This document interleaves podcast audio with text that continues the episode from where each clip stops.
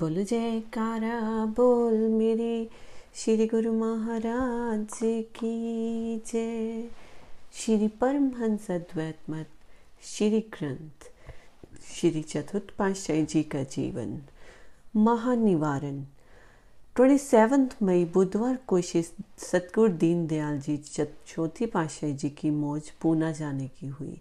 निजी सेवादारों ने श्री चरणों में विनय की कि कितने दिन पूना में विराजित होने की श्री मौज है, ताकि ज़रूरत का सामान साथ रख लिया जाए। श्री वचन हुए कि केवल 3 दिन के लिए सेवक इस श्री मौज को ना समझ सके और 3-4 दिनों के लिए ज़रूरत का सामान साथ रख लिया। केवल 4-5 निजी सेवक श्री सतगुरु दीनदयाल जी के साथ पूना गए। शेष सब संगत श्री प्रयाग धाम ही ठहरी हुई थी। पूना में कृपा करने से पहले आपने पुनीत वचन फरमाए, हम 3 दिन बाद लौट आएंगे और श्री आनंदपुर चलेंगे। अभी गुरुमुख आरती, पूजा, भजन अभ्यास तथा सेवा नियम पूर्वक किया करें। सब सुमिति से रहना, ये प्रवचन फरमाकर श्री सतगुरु दीनदयाल जी ने पूना के लिए प्रस्थान किया। उस समय सब प्रेमी गुरुमुखों की आंखों में आंसू भर गए। महापुरुषों की निजी मौज अवलीला ये किस रूप में सामने आएगी, जीव की बुद्धि सोच करने में असमर्थ होती है। कौन जानता था कि अलाप काल के पश्चात पुण्य प्रेमियों को हृदय विरेव विहल्स हो जाएगा। फिर वही दिन, हृदय को अधीर करने वाला विरदायक दिन आ पहुंचा, जबकि 30 मई 1970 शनिवार ज्येष्ठ बदी दशमी रात्रि के 2 बजे श्री सतगुरु दीनदयाल जी विश्राम से उठकर पद्म आसन लगाकर पलंग पर सीधे विराजमान हो गए। सेवादारों को फरमाया कि नाम का जाप करो। आध घंटे के पश्चात अर्थात इसी दिन रात्रि को 2:30 बजे श्री 108 श्री सतगुरु देव महाराज जी चौथी पातशाह जी निज स्वरूप में लीन हो गए। सेवादारों ने श्री मुख की ओर निहारा और अति दुखी मन में सब शोक में डूब गए।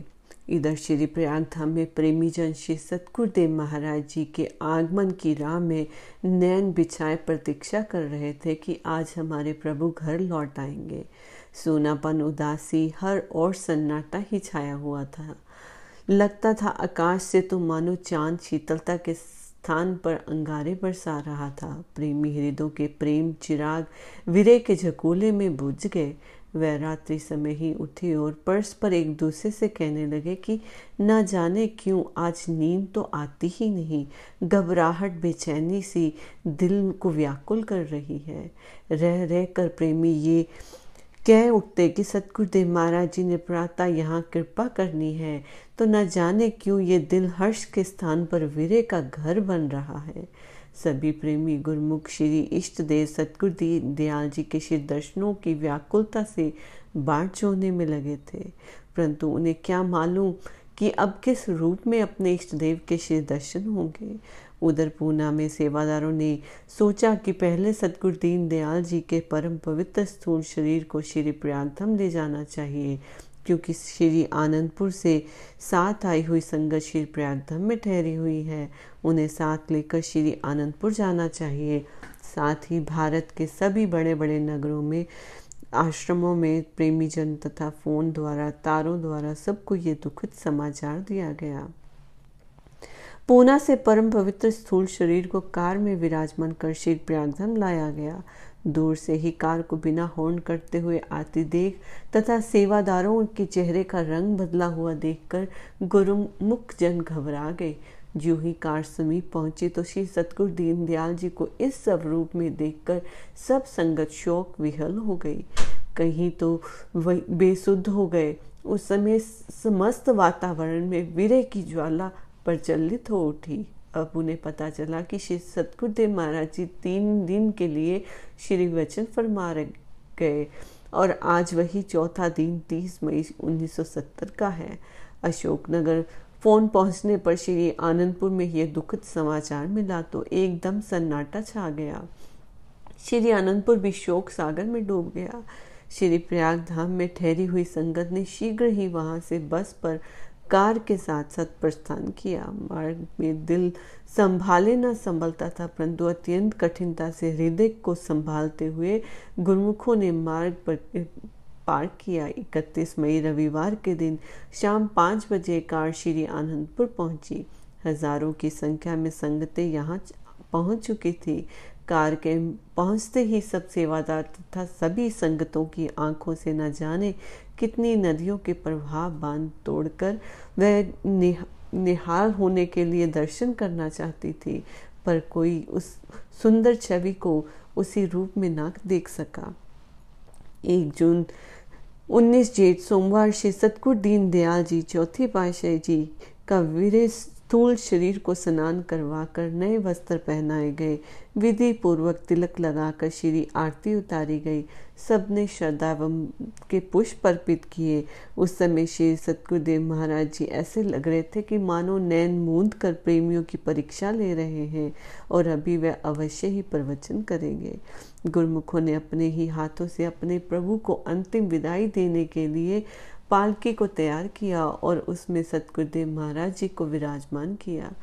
सब संगत श्री प्रभु की पालकी के साथ साथ दिल थामे श्री दर्शन करती हुई जा रही थी। सतगुरुदेव महाराज जी को पालकी में ही श्री परमहंसद्वैतमत मंदिर की परिक्रमा कराई।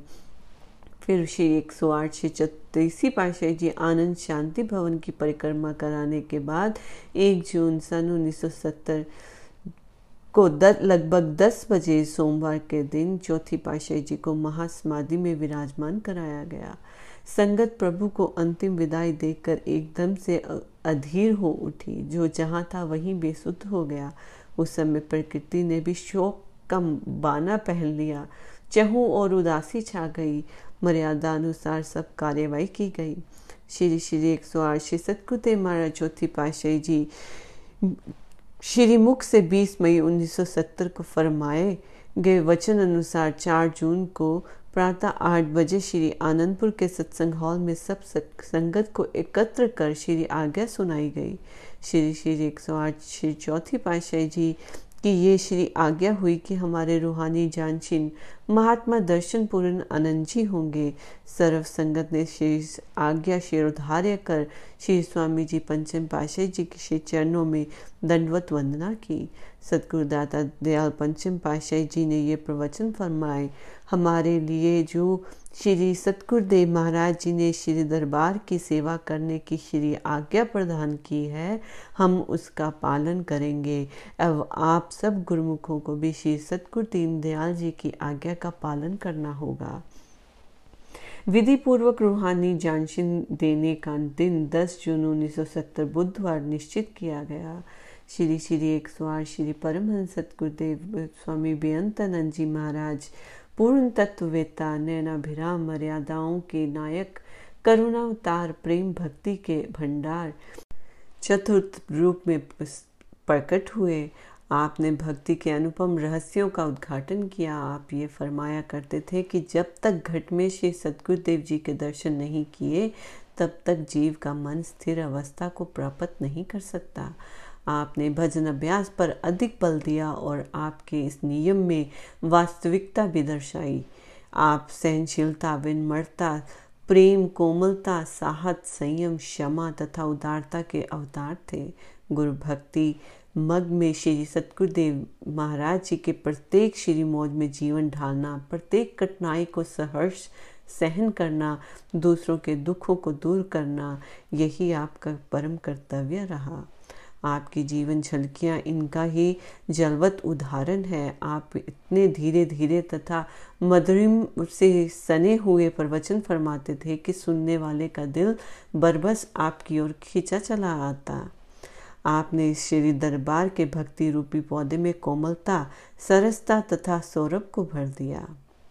श्री श्री 108 श्री तीसरी पातशाह जी के बनाए हुए नियमों का श्री आनंदपुर में परिपक्वता से पालन करवाया। आप अपने वचनों में हमेशा फरमाया करते थे कि दिल को मुसाफिर खाना मत बनाओ, ये केवल प्रभु के निवास के लिए है। प्रेम की भावना का सीधा संबंध प्रीतम के साथ है। प्रेम भक्ति मोती तथा धागे के समान है जो प्रीतम और प्रेमी को एक लड़ी में पिरो देती है। जब प्रीतम और प्रेमी के बीच प्रेम का अटूट संबंध जुड़ जाता है तो ये तीनों मिलकर एक रूप हो जाते हैं। जब मन प्रेम के रंग में रंगा जाए तो प्रीतम के अतिरिक्त शेष स्वयं ही सब कुछ छल जाता है। इस विलक्षण प्रेम का अनुभव वही कर सकता है जो पहले स्वयं को मिटा कर देखे। ऐसा चित्र आपकी जीवन झलकियों में प्रत्यक्ष मिलता है। आपने मध्य प्रदेश में स्थित श्री आनंदपुर तथा महाराष्ट्र में स्थित श्री प्रयाग धाम में समय समय पर प्रवचन वृष्टि जन जन तक दी। श्री प्रयाग धाम के में निर्माण कार्य पर विशाल परमार्थिक केंद्र बनाकर महाराष्ट्र, आंध्र प्रदेश आदि प्रांतों में प्रेमियों के लिए बाहर आ गई। आपका प्रत्येक कार्य मर्यादाती होता था। आप नियम पर दृढ़ तथा समय के पूरे पाबंदी थे।